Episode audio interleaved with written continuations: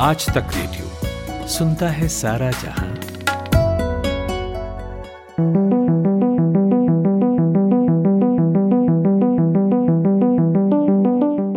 नमस्कार, ये पॉडकास्ट है, मैं नितिन ठाकुर हूँ। और इस वक्त अमेरिका हो कि भारत हो, सबकी नज़र एक ही चीज़ पर, एक ही नतीजे पर, एक ही चुनाव पर लगी है। अमेरिका के राष्ट्रपति पद के चुनाव, उपराष्ट्रपति पद भी इसमें शामिल है। और कमला हैरिस खास तौर पर हमारा आकर्षण बढ़ाती हैं। और महिलाओं का भी इस चुनाव को लेकर। राष्ट्रपति ट्रंप एक बार अपनी जीत की तो घोषणा कर ही चुके हैं। अब सुप्रीम कोर्ट जाने को लेकर बयान जारी कर चुके हैं। अभी जो है, मामला फंसा हुआ है। अमूमन इतने बजे तक तस्वीरें साफ़ हो जाती हैं अमेरिकी राष्ट्रपति चुनाव की। लेकिन इस बार जो है, मामला फंसा हुआ है तो बेसब्री है। पता नहीं कब तक रिज़ल्ट आएगा और रिज़ल्ट किस तरफ़ आएगा, क्योंकि रिज़ल्ट भी जो है, उसकी भी तस्वीर साफ़ नहीं है, बहुत साफ़ नहीं है। हालाँकि जो खबरें हैं वो ये हैं कि जो बाइडेन फ़िलहाल आगे हैं। मेरे साथ प्रकाश केरे हैं। प्रकाश केरे वरिष्ठ पत्रकार हैं।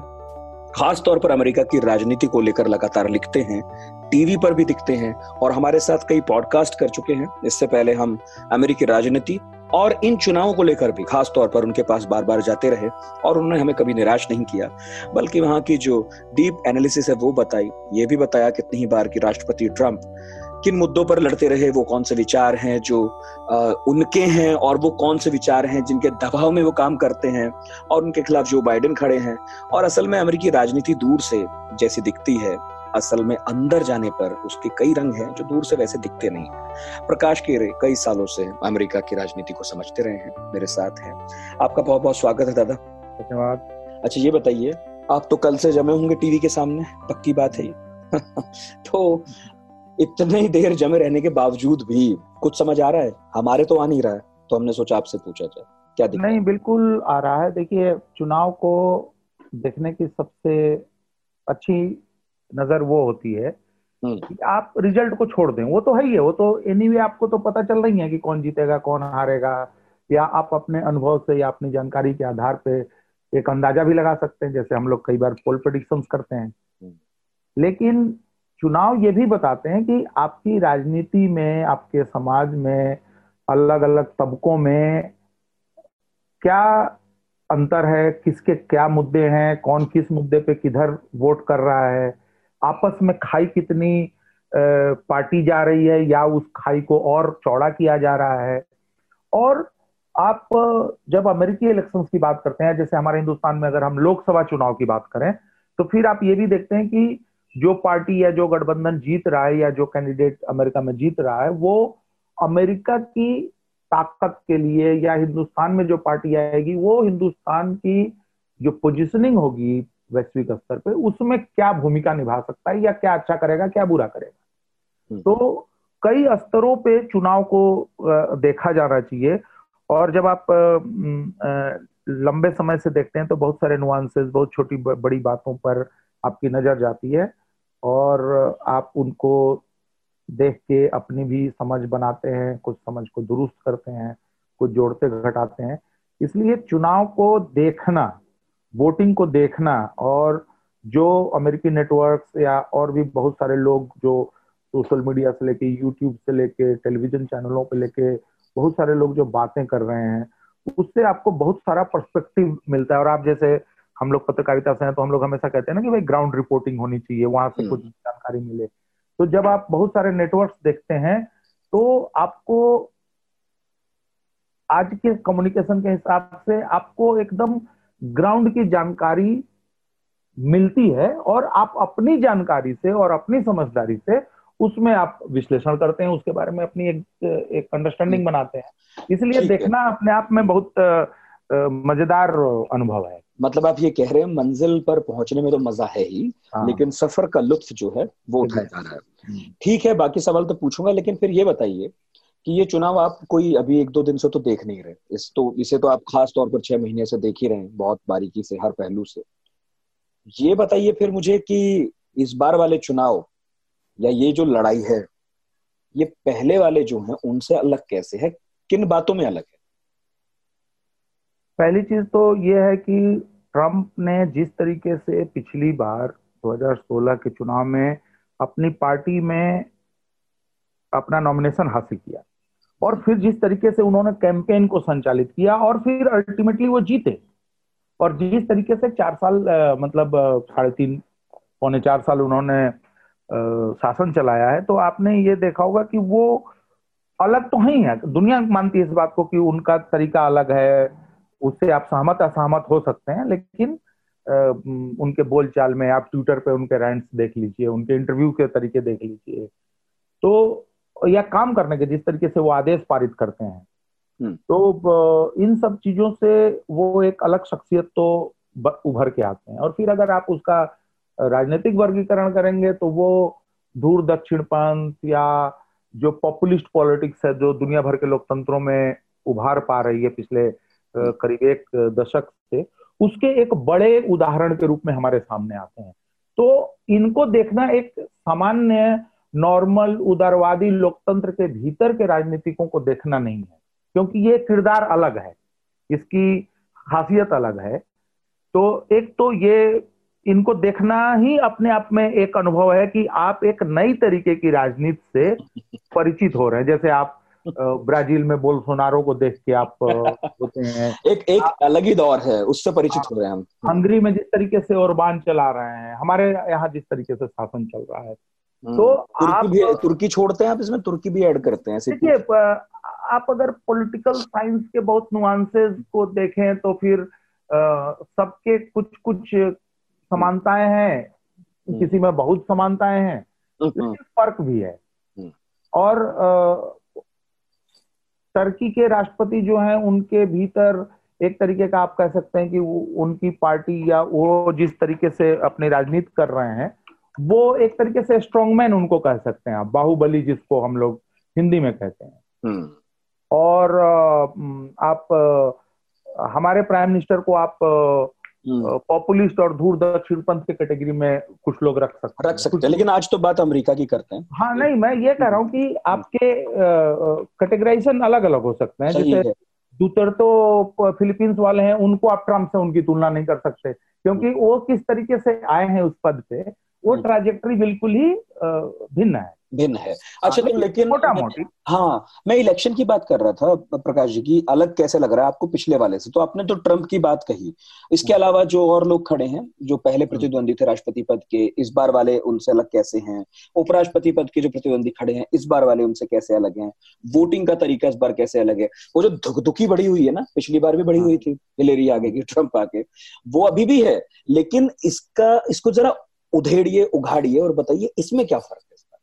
देखिए एक विश्लेषक ने बड़ी सुंदर बात लिखी उनके लेख का शीर्षक मैं उदाहरण के रूप में आपके सामने रखूँगा हम्म। कि ट्रंप के जीत के साथ सबसे बड़ी समस्या ये है कि बहुत सारे लोगों को भरोसा यह है कि वो चुनाव हार जाएँगे हम्म। तो मतलब जिस आदमी को बहुसंख्यक लोग ये मान रहे हैं ज़्यादा से ज़्यादा लोग ये मान रहे हैं विश्लेषक पंडित मान रहे हैं कि भाई ये चुनाव हार जाएँगे ये सबसे बड़ा खतरा है इनकी जीत का।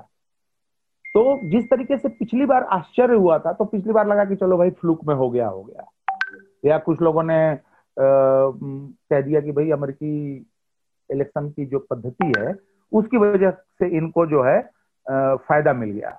इस तरीके की चीज़ें हुई। लेकिन जब चार साल ऑलमोस्ट आपने देखा तो अब कहानी ये थी कि नहीं इस बार तो अमेरिका इनको आ, बर्दाश्त नहीं करेगा और ये हार जाएँगे हम्म। और आप कोविड आ गया है आपके पास आपकी आर्थिक स्थिति जो है गड़बड़ हो गई है अर्थव्यवस्था नीचे चली गई है चीन के साथ तनातनी की वजह से किसानों को नुकसान हुआ है तो वो किसान जो हैं वो ट्रंप के सबसे बड़े समर्थक हैं हम्म। तो उनको नुकसान हुआ है तो वो वोट नहीं देंगे बेरोजगारी हुई है तो हिस्पैनिक और ब्लैक वोटर्स वोट नहीं देंगे हम्म। ये प्रवासियों के बारे में अनाप शनाप बोलते हैं तो भारतीय मूल के या चाइनीज़ मूल के या और दूसरे एशियाई मूल के लोग इनको वोट नहीं देंगे हम्म। या दीवार बना रहे थे तो लैटिन अमेरिकन वोट नहीं देंगे हम्म। या औरतों के बारे में जो इनके विचार हैं उससे औरतें नाराज़ होंगी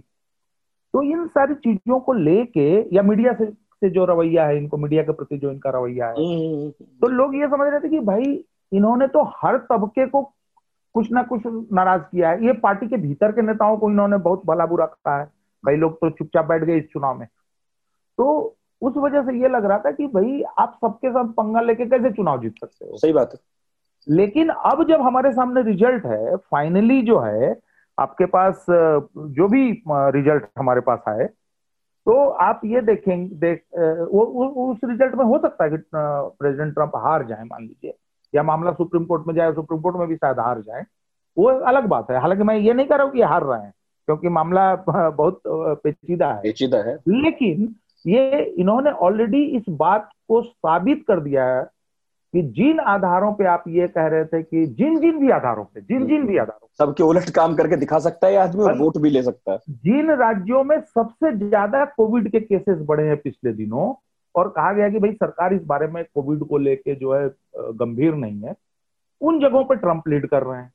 तो मतलब प्रकाश जी नहीं तो ये किस तरह की पॉलिटिक्स है? मतलब मैं बहुत देर से जवाब सुन रहा हूँ लेकिन मैं मेरा धैर्य टूट रहा है क्योंकि आप वाकई ऐसी बात कह रहे हैं। तो मैं ये हैरान हूँ जानकर और आप ज़्यादा बेहतर बताएँगे। फिर ये कैसी पॉलिटिक्स है कि हर किसी को नाराज़ कर दिया कुछ भी कह दिया कोई भी ट्वीट कर दिया फिर भी वोट ले रहा है वो आदमी।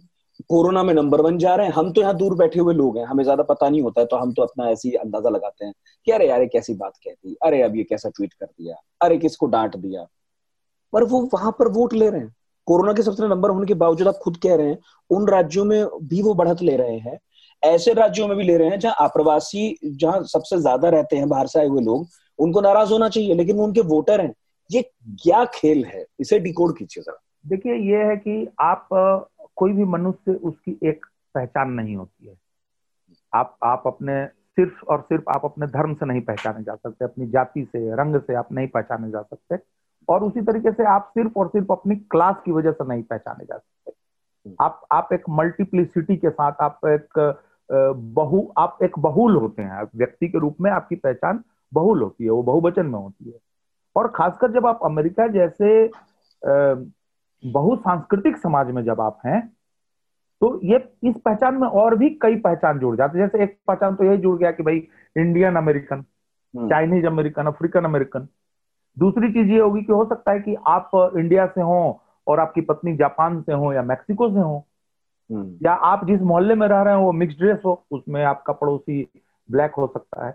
तो आप या हो सकता है कि वो नास्तिक हो आप आस्तिक हो। हम्म। तो आप जब एक मल्टी कल्चरल सोसाइटी में रहते हैं आप अगर एक तरीके की सोसाइटी में भी रहते हैं तभी भी आपकी एक पहचान नहीं होती। वो तो मल्टी कल्चरल सोसाइटी है एक। अब जैसे मान लीजिए कि आपने देखा होगा कि कहा गया कि भाई लैटिनो इनको क्यों वोट देंगे लैटिन अमेरिकी हम्म। तो दीवार बना रहे हैं। हम्म। या ये कह रहे हैं कि ये इलीगल आके यहाँ पे क्राइम बढ़ाते हैं। या आप अफ्रीकन क्यों वोट देंगे? ये तो रंगभेद को बढ़ावा देते हैं। हम्म, लेकिन वो आदमी गरीब भी है वो आदमी बेरोजगार भी है। उस आदमी को रोज़गार भी चाहिए या रोज़गार नहीं मिल रहा तो कम से कम बेरोजगारी भत्ता चाहिए।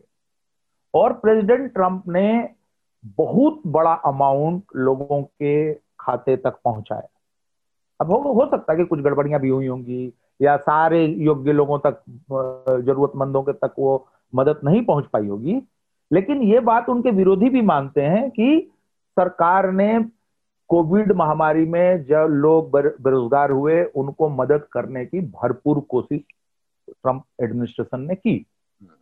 दूसरी तरफ़ किसानों का जब मसला फंसा चीन के साथ जब चीन ने किसानी किसानों की उपज खरीदनी कम कर दी कई सारे प्रोडक्ट्स को बिल्कुल बंद ही कर दिया जब ये इनका व्यापार युद्ध चल ही रहा आप तो देख ही रहे हैं कि अभी अभी वो हम्म। बहुत गंभीर स्थिति में है तो किसानों ने इनको कहा कि भाई तुमको हमने वोट दे के राष्ट्रपति बनाया तुमने हमारे ही पेट पे लात मार दी हम्म। तो उन्होंने इमिडिएटली उनकी सब्सिडी बढ़ा दी तो जितना उनको नुकसान हुआ उससे ज़्यादा सब्सिडी उन्होंने पहुंचाई तो हम्म। भाई मान लीजिए कि घपला घोटाला भ्रष्टाचार मिसमैनेजमेंट ये वो तमाम चीज़ों के बावजूद एक हिस्से तक तो पहुँचा होगा। हम्म। और अमेरिकी इकोनॉमी इनफैक्ट कोविड से पहले ठीक ठाक परफॉर्मेंस कर रही थी। मतलब शेयर बाज़ार जो होता है या निवेश की जो बात होती है ये सारी चीज़ें मतलब जो ओबामा के टाइम से जो इकोनॉमी सुधार शुरू हुआ था 2007-8 के वित्तीय संकट के बाद वो प्रोसेस प्रेसिडेंट ट्रंप के कार्यकाल में भी ओके ओके चल रहा था। बहुत अच्छा नहीं था तो कम से कम वो गति बनी हुई थी। जी।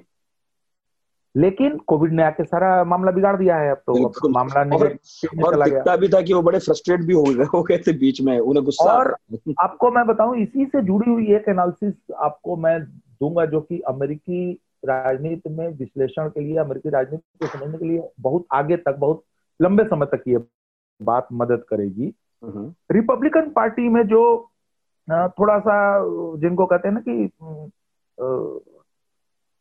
सेंटर कंजर्वेटिव थोड़ा सा सेंटर राइट ज़्यादा उग्र नहीं है ज़्यादा वो धूर दक्षिणपंथी नहीं है नॉर्मल दक्षिणपंथी है उसकी कुछ कंजर्वेटिव रूढ़ीवादी मान्यताएँ हैं लेकिन वो लोकतंत्र बराबरी इन सब चीज़ों में वो भरोसा रखता है हम्म। ऐसे बहुत सारे लोग ऐसे बहुत सारे वोटर जो हैं वो प्रेसिडेंट ट्रंप से दूर हुए हैं जो रिपब्लिकन पार्टी के ट्रेडिशनल वोटर थे।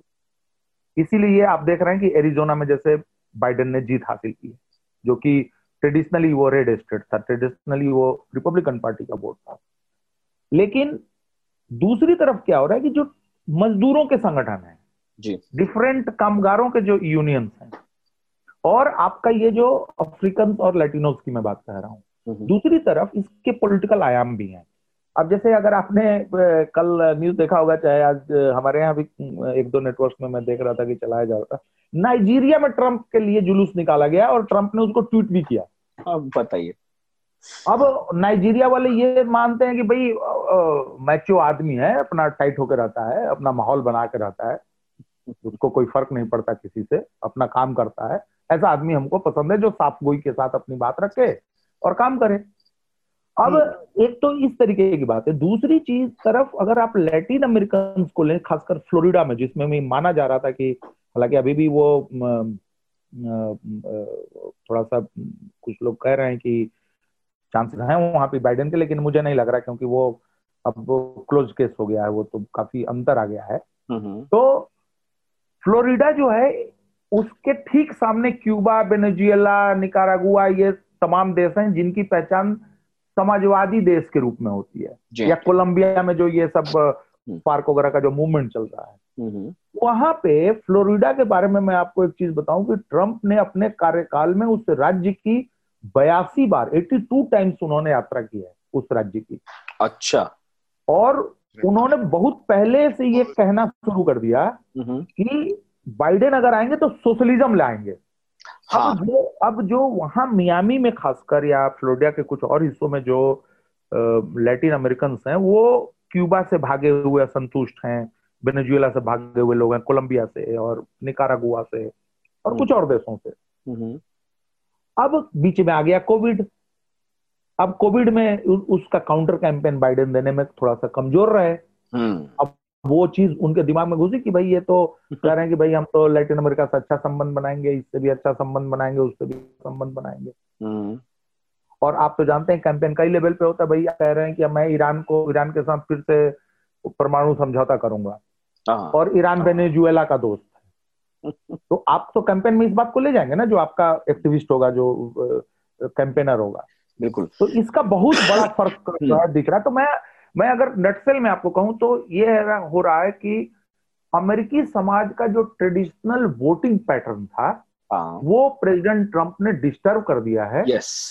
और सिर्फ़ और सिर्फ़ जो बार बार बात कही जा रही कि America is a divided country America निश्चित रूप से डिवाइडेड कंट्री है लेकिन वो आज ही नहीं है। आप अगर इतिहास में निकाल रहे हैं हमेशा से आप देखेंगे कि प्रेसिडेंट को पचपन परसेंट वोट आएगा बावन परसेंट वोट आएगा उसको पैंतालीस उसको अड़तालीस आएगा उसको इक्यावन आएगा इस टाइप का अभी भी आप तो देखें। पिछली बार भी हिलेरी वर्सेस ट्रंप में देख लीजिए आप या उसके पहले अलगौर बनाम बुश में भी था वो। हम्म। और अभी आप इसमें भी आप देखेंगे हम्म। तो आप देख रहे हैं कि सैतालीस पर ये है तो बावन पर वो है हम्म। या उनचास पर ये है तो पचास पर वो है मतलब वही मैं अभी टीवी खोल के वही देख रहा था अभी आवाज़ भी आपको उसमें देख रहा था वही कि बहुत करीब इतना इतना करीब।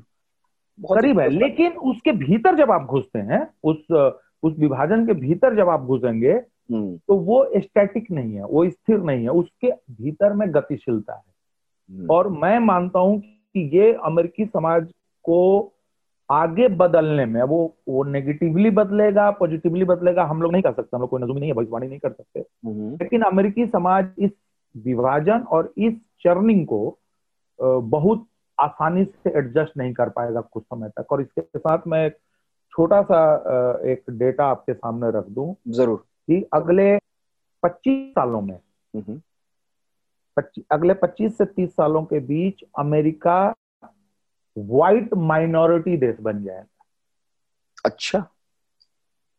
हाँ।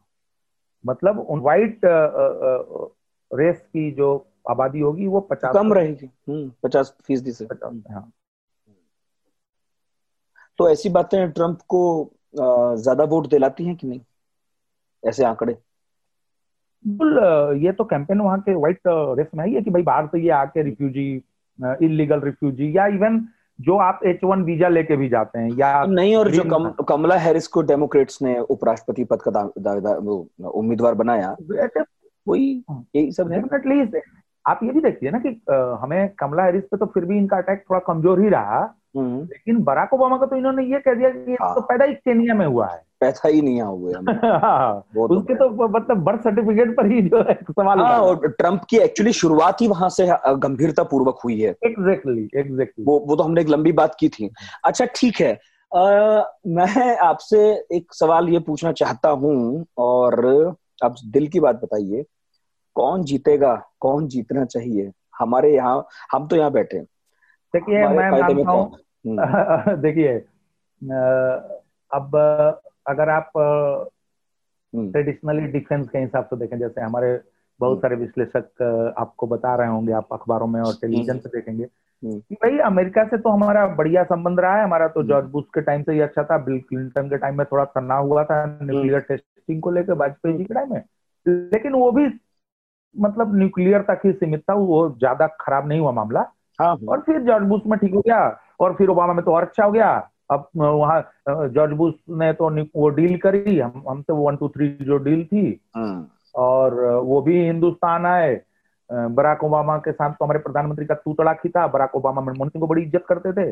जॉर्ज बुश बहुत इज़्ज़त करते थे। बहुत अच्छी है और अभी ट्रंप ट्रंप के साथ तो भाई अब तो इडियोलॉजिकल भी मसला जुड़ा हुआ है और मैं ये सिर्फ़ आरोप के सेंस में कोई सुनने वाला कहे कि भाई आप बार बार इस बात को क्यों ला रहे हैं तो मैं हम्म। ये स्पष्ट कर दूँ कि ट्रंप के पिछले इलेक्शन के कैंपेन के चीफ रहे स्टीव बैनन जो हम्म। उनके मुख्य रणनीतिकार भी थे उनका इंटरव्यू आप देख सकते हैं जो हमारे हिंदुस्तान के टेलीविज़न नेटवर्क्स को भी उन्होंने दिया है यूट्यूब पे मौजूद है जिसमें वो बार बार कह रहे हैं कि ये एक ग्लोबल आइडियोलॉजिकल मूवमेंट है राइट विंग का फार राइट का जिसमें कि हिंदुस्तान में मोदी हैं ब्राज़ील में बोलसोनारो हैं वहाँ फलाने हैं वहाँ ब्रेकजिट हो रहा है यहाँ पर ये हो रहा है वहाँ पे हो रहा है। हम्म। और अमेरिका में ट्रंप है। तो मतलब कोई ये ना कहे कि मैं आरोप लगाने के लिए सिर्फ़ कह रहा हूँ मैं उसको एक पॉलिटिकल एनालिसिस के रूप में देखने की कोशिश कर रहा हूँ। और आपने कहा कि कौन अब जैसे डिफेंस के जो टाइज हैं तो आप डिफेंस में क्या टाइज करेंगे? एक तो ये हम्म। चीज़ है कि पाकिस्तान के बरक साहब का जो प्रॉब्लम है आपका जो चाइना के साथ तनातनी हम्म, है हम्म, हम्म। और दूसरा आपको हथियारों की खरीद का मसला है। यस या एशिया पैसिफिक में या कुछ कुछ जो समझौते हो रहे हैं ये क्वाड वगैरह हो रहा है इसको आगे कैसे ले जाने का मामला है? तो आप ये समझिए कि कोई भी आप व्हाइट हाउस में आएगा इन चीज़ों पर फ़र्क नहीं पड़ेगा। ये तो चलो हथियार की ज़रूरत पॉलिसी लेवल पर कोई बहुत बड़ा क्रांतिकारी परिवर्तन कोई नहीं करेगा। कोई नहीं करेगा और चूँकि चीन सीरियस चैलेंज है अमेरिकन हेजेमनी के लिए और आप जानते हैं कि पीपीपी पैरामीटर्स पे जीडीपी में अभी चाइना अमेरिका को भी सरपास कर चुका है। अमेरिका के अमेरिका कनाडा के बराबर पहुँच चुका है नॉर्थ अमेरिका के बराबर। हम्म। तो तो कोई भी आएगा कि एक वो नहीं कोई भी आएगा वो हमारे साथ अच्छा तो ही रहेगा। हाँ चीन के को लेके वो कूटनीतिक रूप से आपके साथ हमेशा खड़ा रहेगा। हम्म। लेकिन वो हाँ रहेगा लेकिन वो किस हद तक आपके साथ आगे जाएगा? हम्म। खड़ा रहेगा ये मैं कह सकता हूँ। वो आपके साथ आगे जाएगा ये तो इसके बारे में हाँ। सिचुएशन के ऊपर मतलब साथ तो इंसान देता है लेकिन वो कितना देगा? अब भाई उसके हाँ। अपने भी फ़ायदे नुकसान लेकिन, है, लेकिन, लेकिन इसमें लेकिन इसमें एक और चीज़ मैं जोड़ना चाहूँगा कि बाइडेन के साथ ये मसला थोड़ा सा पॉलिटिकली भी जुड़ता है। आ, मतलब आइडियोलॉजिकली भी है कि भाई वो लोकतंत्र की बात करते हैं अमेरिका हम्म। को फ्री वर्ल्ड का नेता मानते हैं डेमोक्रेट भी मानते हैं।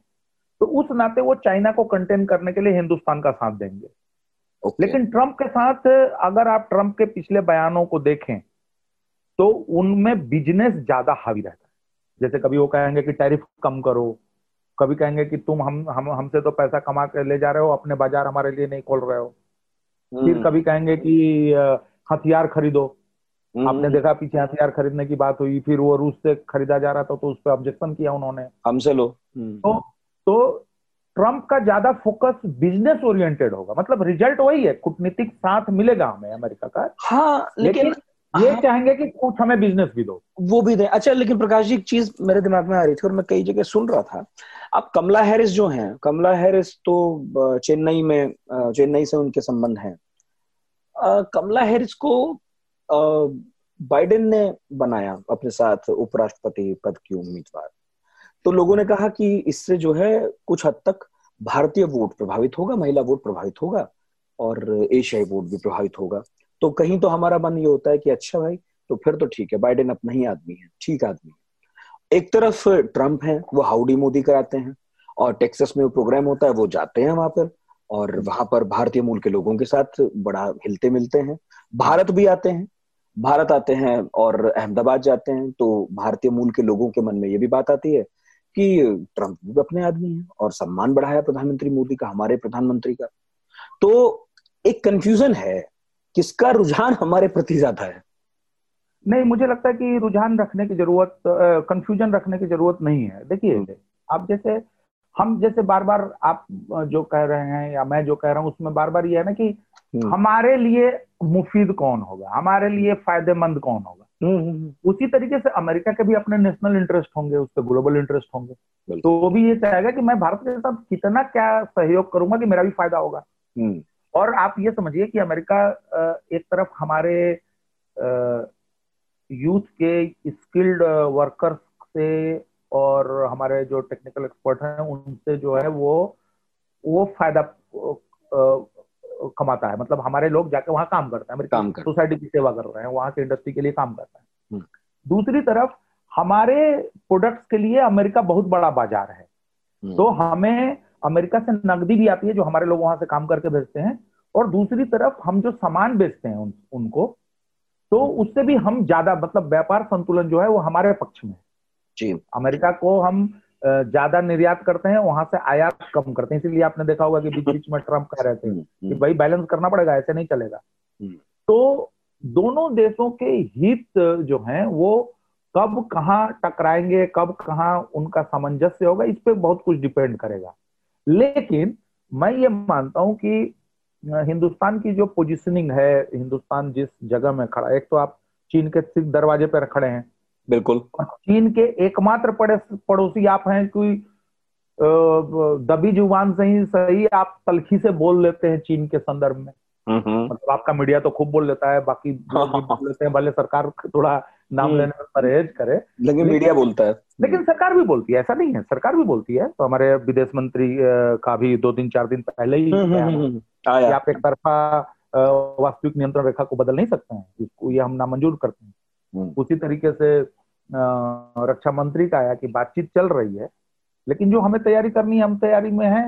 हाँ वो वो बयान काफ़ी सख्त था। हाँ बिल्कुल। हाँ जो जो जैसी सिचुएशन होगी उस सिचुएशन के मुताबिक हम रेस्पॉन्ड करेंगे। हाँ. तो चीन के साथ अगर कोई आज के आज के डेट में कोई देश एकदम आमने सामने खड़ा है वो हम खड़े हैं। हम तो अगर किसी को चीन से दोस्ती रखनी है जैसे सपोज़ करिए कि रशियन प्रेसिडेंट को चीन के साथ अच्छा संबंध है रूस का।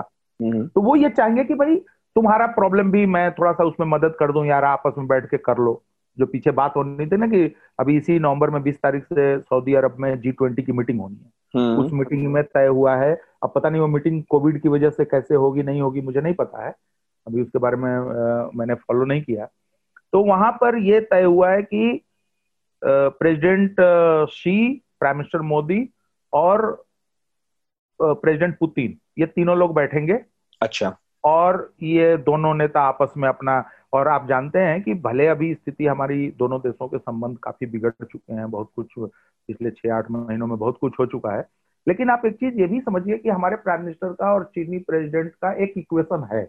Yes. ये लोग कई दफे मिल चुके हैं कई दफे इनकी लंबी लंबी बातें हो चुकी हैं तो इनके बीच में अगर बात होती है तो वहाँ पे लाग लपेट नहीं रहेगा। जो हमारे प्राइम मिनिस्टर को कहना होगा वो कह सकेंगे। सीधे सीधे बोलेंगे। हम्म, और उनको जो कहना होगा वो कह लेंगे। तो मैं ये उदाहरण के रूप में कह रहा था कि रूस का इंटरेस्ट इसमें है कि भारत भी मेरा दोस्त है चीन भी मेरा दोस्त है। तो हम्म। यार इनका कुछ अच्छा कर लूँ। कोई यूरोप है तो वो भी चाहेगा कि देखिए आप बिज़नेस हम हमारे साथ करिए हम चीन के साथ बिज़नेस करना चाहते हैं। लेकिन आप इस तरीके से साउथ चाइना सी में या इधर उधर आप ऐसे मत करिए। आप अपनी आक्रामकता मत दिखाइए या अपने पॉलिटिकल प्रभाव का विस्तार ऐसे मत करिए अफ्रीका में या कहीं भी फॉर एग्ज़ाम्पल तो अगर इस दुनिया में चीन के साथ वर्ल्ड अफेयर्स में कोई भी इक्वेशन बनेगा उसमें भारत एक बिंदु रहेगा ही रहेगा। रहेगा। भारत के बगैर वो नहीं रहेगा इसलिए अमेरिका में कोई आए कोई जाए और देखिए क्या होता है ना कि आप व्यक्ति के हिसाब से ही मत देखिए कि कमला हैरिस थी। अब बताइए अगर मैं प्राइम मिनिस्टर के शब्दों का इस्तेमाल करूँ कि तू तड़ाक की दोस्ती। तो तू तड़ाक की दोस्ती आपकी उनसे हो सकती है ट्रंप से आपकी अच्छी हो सकती है। आप प्रेसिडेंट ओबामा और president Bush prime minister Manmohan Singh की बड़ी इज़्ज़त हम्म। करते थे क्योंकि बड़े एडुकेटेड आदमी बड़े शरीफ सज्जन व्यक्ति तो दो नेताओं के बीच में संबंध बनना व्यक्तिगत पॉलिटिकल और उस समय जो ग्लोबल सिचुएशन है उस पर फ़र्क पड़ेगा। इससे फ़र्क नहीं पड़ेगा कि वो भारतवंशी है या नहीं है। हम्म, हम्म, हम्म। भाई हमारे हमारे तो, तो एक फैक्टर है वोट पड़ा नहीं पड़ा उसके बाद तो हाँ, जो कुछ है उसको पॉलिसी अलग है ऑफ़िस में तो आप क्या करते हैं? और हमें ये भी देखना चाहिए कि कमला हैरिस की जो पॉलिटिकल ट्राजेक्टरी रही है वो जिस तरीके से उनकी राजनीति आगे बढ़ी है वो एक स्थानीय अटॉर्नी से लेकर सीनेटर तक गई और आज उपराष्ट्रपति की कैंडिडेट रही है उसमें उन्होंने जो पॉलिटिक्स की है उन्होंने जिस तरीके के मुद्दों को लिया है उनके आधार पर अगर हम देखें तो कोई डेमोक्रेट पार्टी के ओवरऑल हिसाब किताब से अलग मुझे कोई आयाम नहीं दिखता है कि वो okay. उनके होने से हमें थोड़ा एक्स्ट्रा हो जाएगा। वो नियम से खेल रही हैं ये कह रहे हैं। हाँ। ठीक है। नहीं नहीं मतलब वो अपने देश के अपने इंटरेस्ट हाँ। जैसा उनका रहता है वैसा है। कोई अलग से खास हमारी तरफ़ उन्होंने ऐसा उन्होंने रुझान नहीं दिखाया। हम भले कहते रहे कि हाँ जी उनका एक नहीं वो अच्छी बात है। देखिए अब संस्कृतियाँ हैं। अगर कोई हमारे यहाँ का कोई भी व्यक्ति आप, आपने अगर वो वीडियो देखी है कि जब आयरलैंड गए थे हाँ, हाँ। ओबामा जब जो उनके उनकी माता जी के पक्ष से जो उनका खानदान वहाँ से संपर्क संबंध रखता है हम्म, हम्म। तो लोग मतलब मोहल्लों में गलियों में लोग इनसे लिपट रहे थे और इनको इनका वेलकम कर रहे थे जब ये किनिया गए तो किनिया में लोगों ने कहा भाई हमारे गाँव का लड़का है तो उसमें मुझे एकदम गर्व करना चाहिए कि अगर कोई भारत मूल का व्यक्ति जो है अमेरिका में या कहीं भी जाके यूरोप में अगर वो पब्लिक लाइफ में साइंस में टेक्नोलॉजी में लिटरेचर में अगर बहुत अच्छा काम कर रहा है तो मेरे लिए गर्व की बात है। Exactly. लेकिन हमें ये एक्सपेक्ट नहीं करना चाहिए कि वो अपने देश के इंटरेस्ट को ताक पे रख के हमारे भले में कुछ कर लेगा। हाँ, ठीक हाँ, बात ये इतनी बड़ी अच्छा प्रकाश जी कुछ इंटरेस्टिंग बताइए भाई इलेक्शन के बारे में अब क्या होने जा रहा है? क्योंकि यहाँ तो सब बोल रहे हैं कि भाई अभी फंसा हुआ है रुका हुआ है सुप्रीम कोर्ट जा रहे हैं ट्रंप देखिए मुझे लगता है कि आप आज दिन मतलब वहाँ दिन है हमारे यहाँ रात हो रही है। हाँ। तो आज हमें इंतज़ार करना चाहिए। देखिए अभी सिचुएशन सिंपल आपको एक चीज़ बता दो। हम्म। गणित के हिसाब से और लोग और आपके सुनने वाले भी इसको थोड़ा सा नोट कर लेंगे। हम्म। कि एक राज्य है नेवाडा। हाँ। नेवाडा में मामला एकदम मैंने नेक टू नेक है। बाइडेन थोड़ा सा आगे है बहुत मामूली। हम्म। और कुछ लोग ये मान रहे हैं कि ये लीड मेंटेन रह जाएगी। तो अगर नेवाडा जीत जाते हैं छह बैटल ग्राउंड स्टेट्स हैं अभी। मैंने पहले नाम गिना है Nevada Wisconsin Georgia Michigan Pennsylvania North Carolina. Okay. अब इसमें नेवाडा अगर वो जीत जाते हैं एक तो इन बाकी पाँच में से कोई एक भी अगर वो निकाल लेंगे कोई एक राज्य और निकाल लेंगे नेवाडा के साथ तो बाइडेन जीत जाएँगे क्योंकि वो ऑलरेडी दो सौ अड़तीस पे चल रहा है। तो बाइडेन जीत जाएँगे मतलब नेवाड़ा निकाल लें और फिर जो बचे उसमें एक आध और कर ले। एक एक एक एक। बस कोई एक कर ले। ओके हाँ। ओके। और एक इंटरेस्टिंग फैक्ट आपको इसमें बता दूँ कि मान लीजिए कि इनमें वो कोई नहीं जीते और नेवाड़ा नेवाड़ा मेरे सामने है 49.2 परसेंट बाइडेन 48.6 परसेंट हाँ मैं वही मैंने कहा बहुत मार्जिन चल रहा है। हम्म, हम्म। तो अगर मान लीजिए कि बाइडेन इन छह में से कोई और राज्य नहीं जीते और सिर्फ़ नॉर्थ कैरोलिना जीते वहाँ पंद्रह इलेक्ट्रॉल वोट हैं। ओके। तो मामला टाई हो जाएगा। ये ये होगा ना जो इसका इंतज़ार और और अब टाई की बात आई है तो बड़ी इंटरेस्टिंग चीज़ और बता दू आपको। हम्म। कि अमेरिका में जो इलेक्शंस होते हैं वो दो बार होते हैं। दो साल के अंतराल पे होते हैं। हम्म, हम्म। तो अभी जैसे जिस साल राष्ट्रपति का चुनाव होता है तो उसको हम लोग वहाँ पे लोग कहते हैं प्रेसिडेंशियल इलेक्शन यस और जो दो साल के बाद होगा उसको कहते हैं मध्यावधि चुनाव मिड टर्म मिड टर्म और हर दो साल पे वहाँ की हाउस ऑफ़ रिप्रेजेंटेटिव जो हमारे यहाँ लोकसभा जैसी है हम्म। उसका कार्यकाल दो साल होता है। ओके तो उसका हर दो साल पे चुनाव होगा।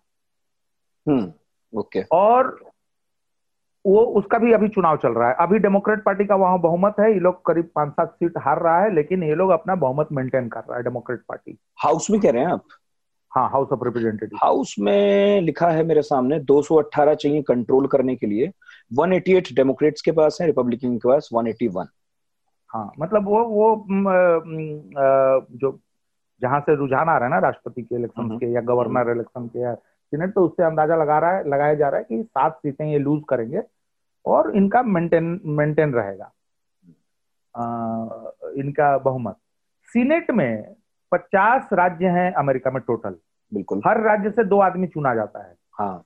और उसका कार्यकाल होता है छह साल का जैसे हमारे यहाँ राज्यसभा का। जी हाँ। तो उसमें हर दो साल पे कुछ सीटें खाली हो जाती हैं जैसे हमारे यहाँ राज्यसभा हमारे होती है राज्यसभा में तो पैंतीस सीटें सीनेट की अभी इलेक्शन में है okay. तो माना यह जा रहा था कि अगर रिपब्लिकन को अपना बहुमत बना के रखना अभी रिपब्लिकन के पास तिरपन सीट है जो अभी सीनेट है और हम्म। सैतालीस सीट है इनके पास डेमोक्रेट अच्छा, उनके अच्छा। साथ दो इंडिपेंडेंट भी है जैसे बर्नी सैंडर्स और एक और तो सैतालीस और तिरपन का आंकड़ा है हम्म। अभी क्या स्थिति बन रही है उसमें कि जॉर्जिया में ऑलरेडी एक सीट टाई हो गई है उसका इलेक्शन होगा आपका जनवरी में। हम्म। तो माना यह जा रहा है कि बहुत संभव है। अच्छा एक एक सीट इन्होंने एक दूसरे से छीनी ज़ीरो हुआ मामला मैंने बैलेंस बना। हम्म। अभी डेमोक्रेट पार्टी सीनेट में एक सीट इनसे आगे चल मैंने इनका छीन ली है। एक सीट को इनको नुकसान कर रही है। तो माना यह जा रहा है कि उनचास उनचास पे वो टूटेगा। मामला बढ़ेगा हाँ ऐसा मानना है लेकिन उसके लिए ज़रूरी है कि एक जगह और टाइट हम्म। है ना? लेकिन आप ये तो मानेंगे तो, कि हम्म, बोलिए बोलिए बोलिए एक और चीज़ मैं आपको इसमें बता दूँ इसी के साथ ग्यारह राज्यों में गवर्नर के भी चुनाव हो रहे हैं। हम्म। और लोकल में जो वहाँ लोकल में जो सीनेट और हाउस होती हैं जैसे हमारे यहाँ विधानसभाएँ होती हैं विधान परिषद होते हैं उनके भी कई जगहों पर चुनाव हो रहे हैं। इसके अलावा जो छोटे मोटे ऑफिसर होते हैं जैसे लोकल जज इंस्पेक्टर पुलिस ऑफिसर ये सब इसके भी इलेक्शन होते हैं। हम्म। उसके अलावा स्कूल टीचर ये स्कूल इंस्पेक्टर इन सब के भी होते हैं। हम्म। उसके अलावा पाँच राज्यों में गांजा को लीगलाइज करना चाहिए कि नहीं करना चाहिए इस पे भी हुआ जन्म भी वोट पड़ रहा है। हम्म। हाँ जीत गए उसमें चार जगह में जीत गए। अभी स्थिति यह है कि अमेरिका की एक तिहाई आबादी उन राज्यों में रहती है जहाँ गांजा लीगल है। यस यस यस और आपको एक इंटरेस्टिंग फैक्ट बताऊँ कि जब 1860 में अब्राहम लिंकन के टाइम में गृह युद्ध की स्थिति बनी थी और दास प्रथा खत्म की गई थी तो उस समय जो अमेरिका के खिलाफ अमेरिका तो बट गया था ना उस समय उत्तरी अमेरिका और दक्षिणी अमेरिका हाँ। साउथ अमेरिका और तो उन्होंने अपना नया झंडा बनाया था हम्म। उसको कहते हैं कॉन्फेडरेट फ्लैग हम्म। तो उस फ्लैग को अभी भी बहुत सारे व्हाइट रेसिस्ट या व्हाइट सुपरमेसिस्ट जो हैं उसको वो झंडा को वो लगाते हैं अपने मकानों पे। और इसको लेकर रेसियल मामला होता है मतलब थोड़ा झगड़ा हो जाता है। हम्म, हम्म। तो उससे ओबामा के टाइम में भी ऑब्जेक्शन हुआ तो ट्रंप ने कहा कि नहीं लगाना है तो लगाओ अपना कोई दिक्कत नहीं है क्योंकि हम्म। इनका भाई तो सपोर्ट बेस है आधार है बेस एक राज्य में मैं अभी नाम बोल रहा हूँ मिसिसिपी में या कहीं पे वहाँ पे ये भी वोटिंग हुई कि क्या राज्य कन्फेडरेट फ्लैग लगाएगा या नहीं लगाएगा। अच्छा मतलब कॉन्फेडरेट फ्लैग पर भी अब जो है हाँ, लीगली तय हो। हाँ वो हुआ और उसको हटा के नया फ्लैग जिसमें एक फ्लावर वहाँ पे लोकल कोई फूल होगा हम्म। उस फूल का लगा हुआ नया झंडा अब हाँ मतलब कॉन्फेडरेट वाला तो वो है ना वो एक्स बना हुआ है उसमें तारे तारे तारे तारे। हाँ तो इस तरीके का भी ये भी इंटरेस्टिंग है। और एक इंटरेस्टिंग फैक्ट मैं आपको और बता दूँ जी। कि सवाल ये नहीं है कि मामला सुप्रीम कोर्ट में जाएगा या कैसे होगा। हम्म। मसला ये है कि अगर मसला खींच गया लंबा हाँ। तो संविधान के हिसाब से 8 दिसंबर से पहले 8 दिसंबर तक राज्यों के गवर्नर को उस कागज़ पे साइन कर देना होता है जिसमें इलेक्ट्रल कॉलेज का डिसीज़न होता है। ठीक है। और उनको 14 तारीख तक मीटिंग कर लेनी होती है फॉर्मल नए राष्ट्रपति के नाम पे। ठीक है। तो अगर सुप्रीम कोर्ट ने फैसला जल्दी नहीं किया हम्म। और मामला और भी लीगल क्योंकि अब हम लोगों को नहीं पता कि वो लोग क्या लीगल पॉइंट निकालेंगे क्या हाँ, होगा सही बात है दो, वो तो भाई दोनों पक्षों के वकील तो पहले से तैयार बैठे हुए थे ऐसी हाँ। तैयारी है। हाँ और वहाँ पे तो बहुत सारी चीज़ें ये है ना कि वहाँ का संविधान बहुत छोटा है। हाँ। उस वजह से क्या होता है ना कि वो मामला इंटरप्रिटेशन बहुत लंबा खींच सकता है कहने का मतलब। मेरा ख्याल सात अनुच्छेद उसमें। हाँ हाँ, मतलब तो अगर- हम्म, अगर मान लीजिए कि पूरा मसला हम्म। 20 जनवरी से पहले नहीं निपटा। हम्म, तो एक तो कुछ दिन तक तो ये रह ही जाएँगे जब तक कि फाइनल नहीं हो। हाँ जो है सो है और जीत गए तो अलग ही बात है। एक तो ये मसला है। दूसरा मसला एक इसी के साथ जुड़ा हुआ है हम्म, कि अमेरिकी संविधान इलेक्ट्रल कॉलेज के बारे में ये नहीं बता बोलता है कि जो पॉपुलर वोट जीत जाएगा राज्य में जी। उसी का इलेक्ट्रल कॉलेज होगा। ये वो नहीं लिखता है। हाँ। वो सिर्फ़ ये लिखता है कि गवर्नर जो है और वहाँ की जो हाउस जो लोकल हाउस है वो रिप्रेजेंटेटिव तय करेंगे। तो अगर मसला फंसा और तीन राज्यों में टेक्सास फ्लोरिडा और एक दो जगह हम्म, जॉर्जिया अगर इन जगहों पे अगर जहाँ पे कि रिपब्लिकन गवर्नर है जी। अगर उसने मान लीजिए कि इस नियम का हवाला देते हुए अपने कागज़ से साइन करके अगर उसने अपने डेलीगेट बना दिए। बस फिर तो और तरह का अभूतपूर्व संकट है। हमें याद रखना चाहिए कि दो, सन 2000 में जॉर्ज बुश जो फ्लोरिडा में हुआ था हम्म, हम्म, हम्म, कहानी को याद रखना चाहिए। सिर्फ़ 523 वोट 537 वोट से अ, उनको इलेक्टोरल कॉलेज पूरा मिल गया था फ्लोरिडा में। और उनके भाई ही गवर्नर थे वहाँ पे। और जो और जो ऑफिसर जिसका काम था ये निगरानी कराना और चुनाव कराना और सर्टिफिकेट देना हाँ। वो इनके कैंपेन की मुखिया रह चुकी थी। अब वही मैं कह रहा था आपसे थोड़ी देर पहले। और और इंटरेस्टिंग तो होता रहा है।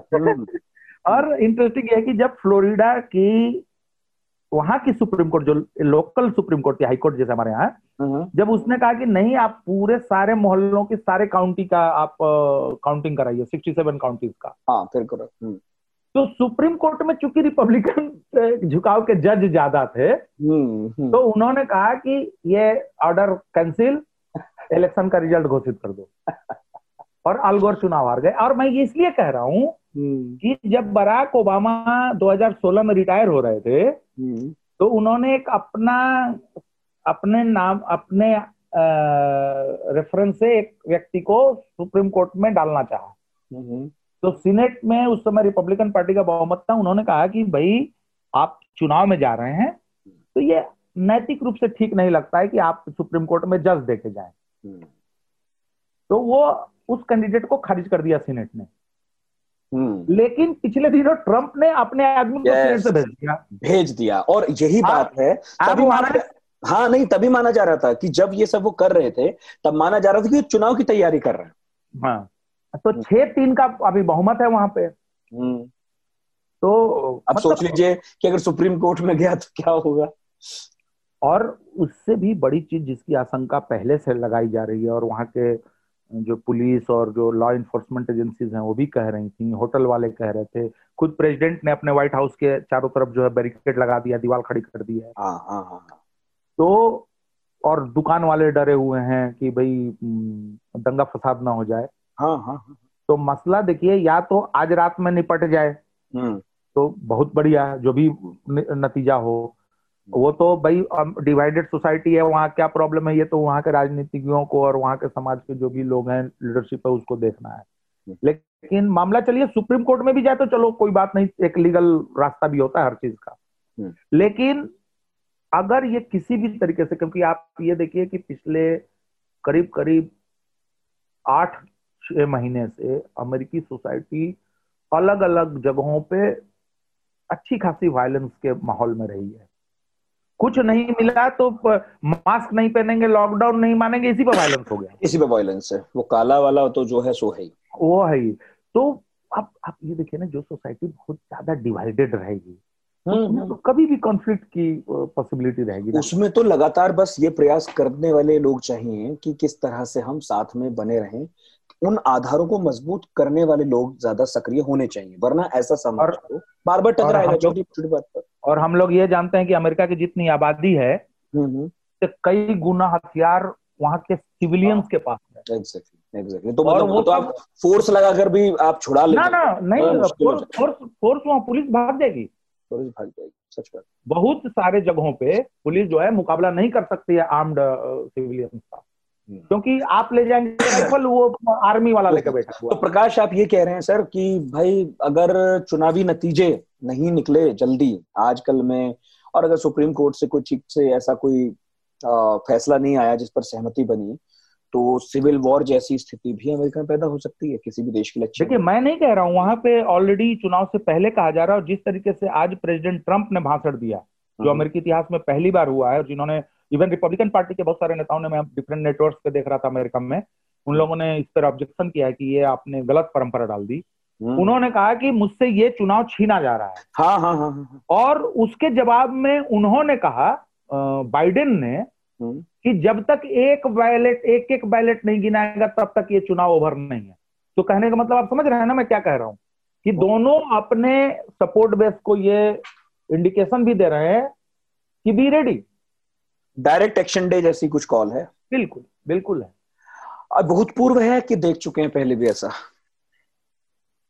हम्म, छोटे मोटे लेवल पे तो होते रहे हैं। जैसे अब जॉर्ज बुश वाला जो मैं एग्जांपल दे रहा था हम्म, हम्म, तो वो तो आप रोजर हाँ रोजर स्टोन की डॉक्यूमेंट्री में भी है।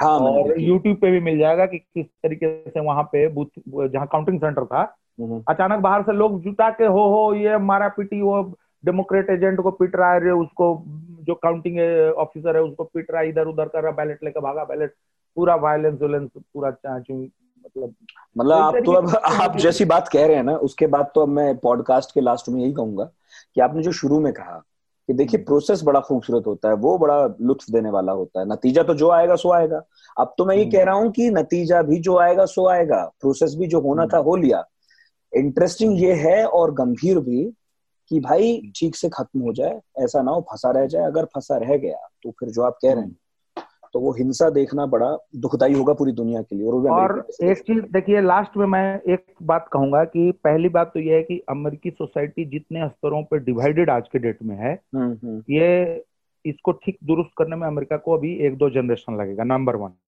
हम्म। और नंबर टू मैं ये कहूँगा कि एक महाशक्ति के रूप में अमेरिका पिछले कुछ समय से लगातार कमज़ोर हो रहा था हाँ, हाँ, हाँ। और इस चुनाव ने उस कमज़ोरी पे औपचारिक मुहर लगा दी है अब अमेरिका इस देश इस दुनिया का एक जो फ्री वर्ल्ड का लीडर या डेमोक्रेटिक ट्रेडिशन का लीडर या एक महाशक्ति एक उसका मोरल वॉयस भी था उसकी ताकत भी थी उस उस जगह से इसका विस्थापन का भी ये क्वेश्चन मार्क तो लगी गया आप तो ये कह रहे हैं विस्थापित हो रहा है शायद क्रमशः लेकिन क्वेश्चन मार्क तो लगी गया और आखिरी सवाल पूछूँगा इससे जुड़ा ही है आपने चूँकि बात की तो मेरे मन में आ गया यूरोप के लोग यूरोप के यूरोप के नेता ऑलरेडी कह रहे हैं कह रहे हैं नहीं नहीं हाँ वो तो हम पढ़ते रहते हैं मैं प्रकाश जी ट्रंप कह रहे हैं सर हम्म।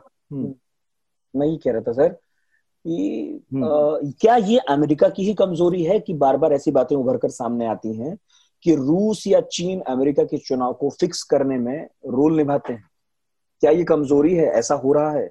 इस इस इस बात से अपने इस पॉडकास्ट को खत्म करेंगे। आखिरी जवाब चाहते देखिए कोरोना के बारे में बार बार ये बात कही जा रही है कि कोरोना से बचाव के दो तरीके हैं।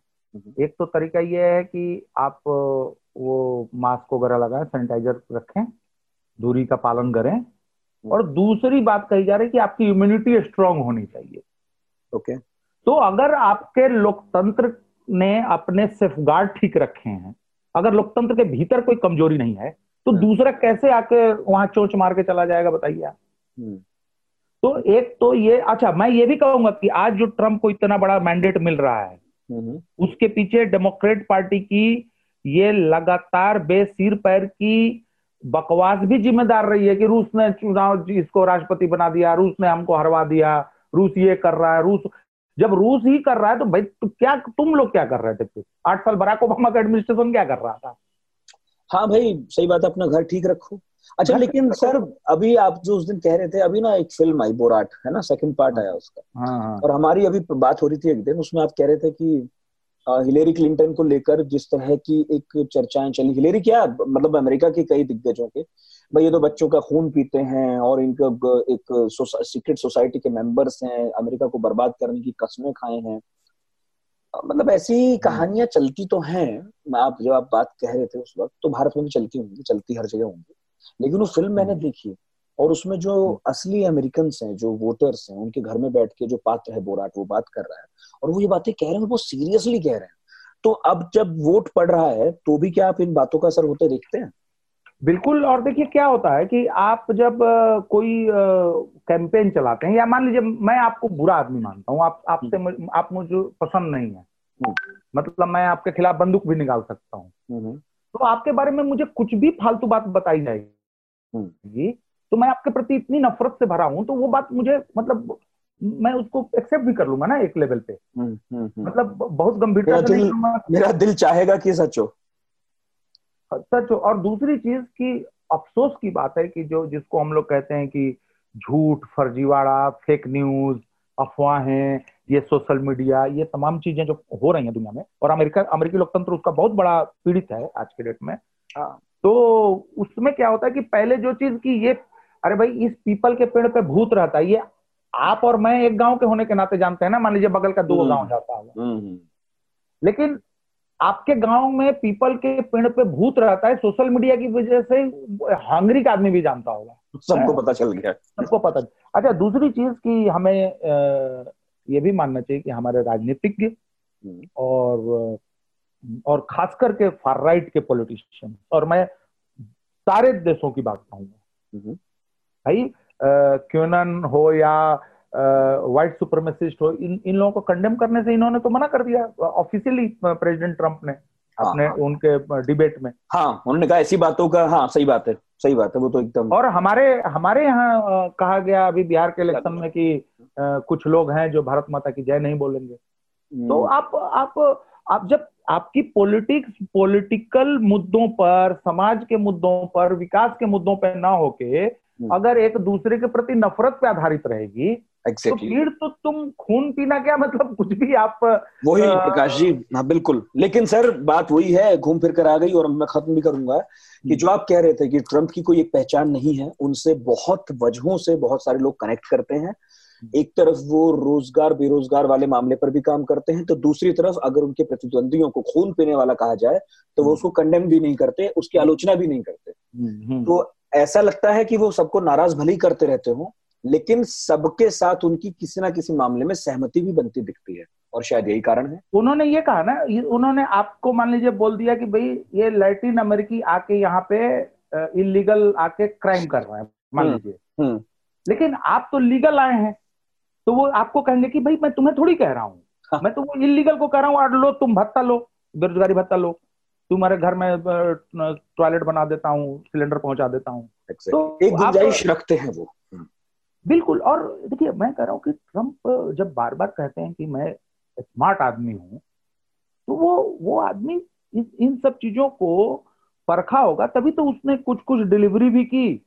और अपने कोर वोटर को भी अपने बुलावे में रखा। ये ये चुनाव फंसा हुआ है आज भी। मतलब लोगों को पहले लग रहा था कि तो फ्लूक है ट्रंप जीत गए। और चार साल के कार्यकाल में देखिएगा आप क्या बेड़ा गर्क होगा और चार साल के बाद जब चुनाव होगा तब देखिए कैसे एकदम देखिए मैं आपको की तरह साफ़ हो जाएँगे और देख लीजिए आप आपको आपको लास्ट में एक चीज़ बता दूँ समय नहीं होगा तो भले इसको आप हटा देना।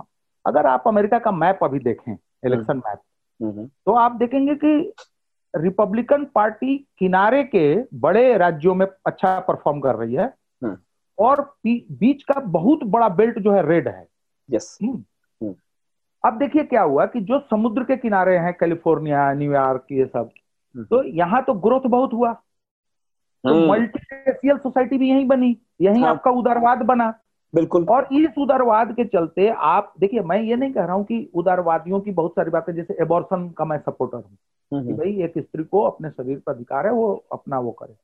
लेकिन मैं सीधे जाके गाँव में घुस जाऊँगा और बोलने लगूँगा कि भाई ऐसे नहीं होमोसेक्सुअलिटी का भी होगा। ऐसे वो ऐसे आप करेंगे। पहले तो जूता ही पड़ेगा वहाँ। नहीं हाँ, हम्म। तो एक अच्छा दूसरी चीज़ उसका अर्थ ये सांस्कृतिक पहलू जो व्हाइट रेसिज्म से आती है या व्हाइट पहचान। देखो बाहर के लोग आ गए मेरा देश था जैसे मैंने कहा कि माइनॉरिटी हो जाएँगे। अब वो तो फैक्ट है। अब जाके घूम घूम के कह रहा है कि देखो हमारे यहाँ भी कहा जा रहा है कि फलाने जो है ज़्यादा बच्चे पैदा कर रहे हैं। हम्म। तो इसके साथ इकोनॉमिक आर्थिक वंचना भी जिम्मेवार है जैसे हमारे यहाँ जिनको आप कहते हैं अमेरिका में कि भाई ये रेसिस्ट हैं हम्म। तो वो तो बेरोजगारी की भी बात कर रहे हैं ना कि भाई चाइना वाला बेरोजगार रोज़गार ले जा रहा है इन्होंने कैसे हिलरी क्लिंटन को हराया कि भाई तुम सारा इंडस्ट्री अमेरिका से उठा के और तुम ले जा रहे हो चीन हम्म। समझौता कर रहे हो। और तुम कोयला बंद कर रहे हो डीजल बंद कर रहे हो कि पोल्यूशन बढ़ जाएगा? इन्होंने कहा कोयला खोदो इंडस्ट्री हाँ। चलाओ। हाँ उसने तो, कहा कि हम नहीं मान रहे हैं। तो यहाँ पर देखिए क्या है फार राइट को जो बढ़त मिली है पिछले दस साल में और इनका पीछे भी जड़ जाता है आप इसके साथ आर्थिक वंचना। क्यों यहाँ पे आप ऐसा तो नहीं था कि कांग्रेस ने किसी का कर्जा खा लिया था। लेकिन क्यों अचानक लोग खिलाफ हो गए? देश में जितना प्रॉब्लम था सब कांग्रेस ने किया है लोगों ने कह दिया। भले उसने किया हो चाहे नहीं किया हो। तो आपको आर्थिक वंचना सांस्कृतिक वंचना लोगों के साथ चलना हम्म। अब अभी आ, आप आके ब्लैक लाइफ मैटर सब जगह जगह आप जो है जुलूस निकालने लगे और बंदूक लेके घूमने लगे। हम्म। अब वो डर गया व्हाइट वोटर या और दूसरे वोटर अब वो दे देगा इधर ही वोट वही है सर हाँ, तो कुल मिला के बात यही है कि बहुत सारे रंग होते हैं और हाँ। सब रंगों का समायोजन जो कर ले जाए। और मैं आपको डोनाल्ड ट्रंप कहते हैं। आखिरी बात मैं ये कह रहा हूँ कि दुनिया में ये राष्ट्रपति पुतिन दो साल पहले कह चुके हैं हम्म। कि पश्चिमी लोकतंत्र पश्चिमी उदारवाद संकट में है। हाँ। आजकल तो ये बात कहने पे भी बड़ा दिक्कत है संकट में है कोई चीज़। संग और उदारवाद को अपने भीतर झांकना चाहिए। आप समावेशी थे आप सबकी चिंता करने वाले हैं आप सब बराबरी से होता है वोट से तय होता है मिलजुल के तय होता है कोई ऊंच नीच नहीं होता है। तो इतनी सामाजिक वंचनाएँ कैसे पैदा हो गई पिछले तीस चालीस दस सालों में? हाँ, इस, इस, इस, इसका जवाब कौन देगा? और आप ये देखिए फार राइट की समस्या बाहुबली नेताओं की समस्या तानाशाहियों में नहीं है राजशाहियों में नहीं है गरीब मुल्कों में नहीं है। हम्म, हम्म, हम्म। ये अच्छे खासे विकसित और विकासशील देशों की समस्या है। यूरोप ब्राज़ील रशिया इंडिया हाँ, जब वोट लेकर नेता वोट लेकर नेता दफ्तर संभालते हैं वहाँ और मैं, और मैं तो कह रहा हूँ कि अमेरिका को समझना हो तो कुछ मत करिए। तीस साल में अमेरिका में आर्थिक विषमता का क्या हाल हुआ है उसका कोई डेटा देख ले और उसके बगल में रिज़ल्ट रख ले और वोट रख ले उसको दो मिनट में समझ में आ जाएगा कि हो क्या रहा है। और यही बात मैं हिंदुस्तान के बारे में कह सकता हूँ। बहुत सही बात कही आपने। बहुत बहुत शुक्रिया प्रकाश जी, आपने वक्त दिया। रेशा रेशा खोला। मेरे तो मन में जो सवाल थे सब मैंने आपसे पूछ ही लिए। नतीजे की देर है, देखते हैं नतीजा क्या आता है। और उसके बाद एक बार फिर बात करेंगे, तब विश्लेषण ढंग से होगा। फिर बात करेंगे कि जो फैक्टर्स हम समझ रहे थे, जिन पर हमने बात की, उन्होंने रंग दिखाया कि नहीं दिखाया? और अगर जैसी आपने आशंका जताई कि कहीं नतीजा फंसा, तब तो खैर खेल किसी और ही रंग का होगा। बहुत बहुत शुक्रिया सर आपका। तमाम लोग जो हमें सुन रहे थे रेडियो एट द रेट आज तक डॉट कॉम पर। मेल कर सकते हैं और हमारे सोशल मीडिया हैंडल्स या प्लेटफॉर्म्स पर अपना रिएक्शन और रेस्पॉन्स भी दे सकते हैं। प्रकाश कीरे ने जो कुछ कहा या हमने जो कुछ कहा, उस पर कुछ भी कहना हो, खुलकर कहिए, तारीफ़ बुराई सबका स्वागत है। बहुत बहुत शुक्रिया आपका, मैं नितिन ठाकुर हूँ। आप पॉडकास्ट सुन रहे थे, ये आज तक रेडियो है। सुनते रहिए।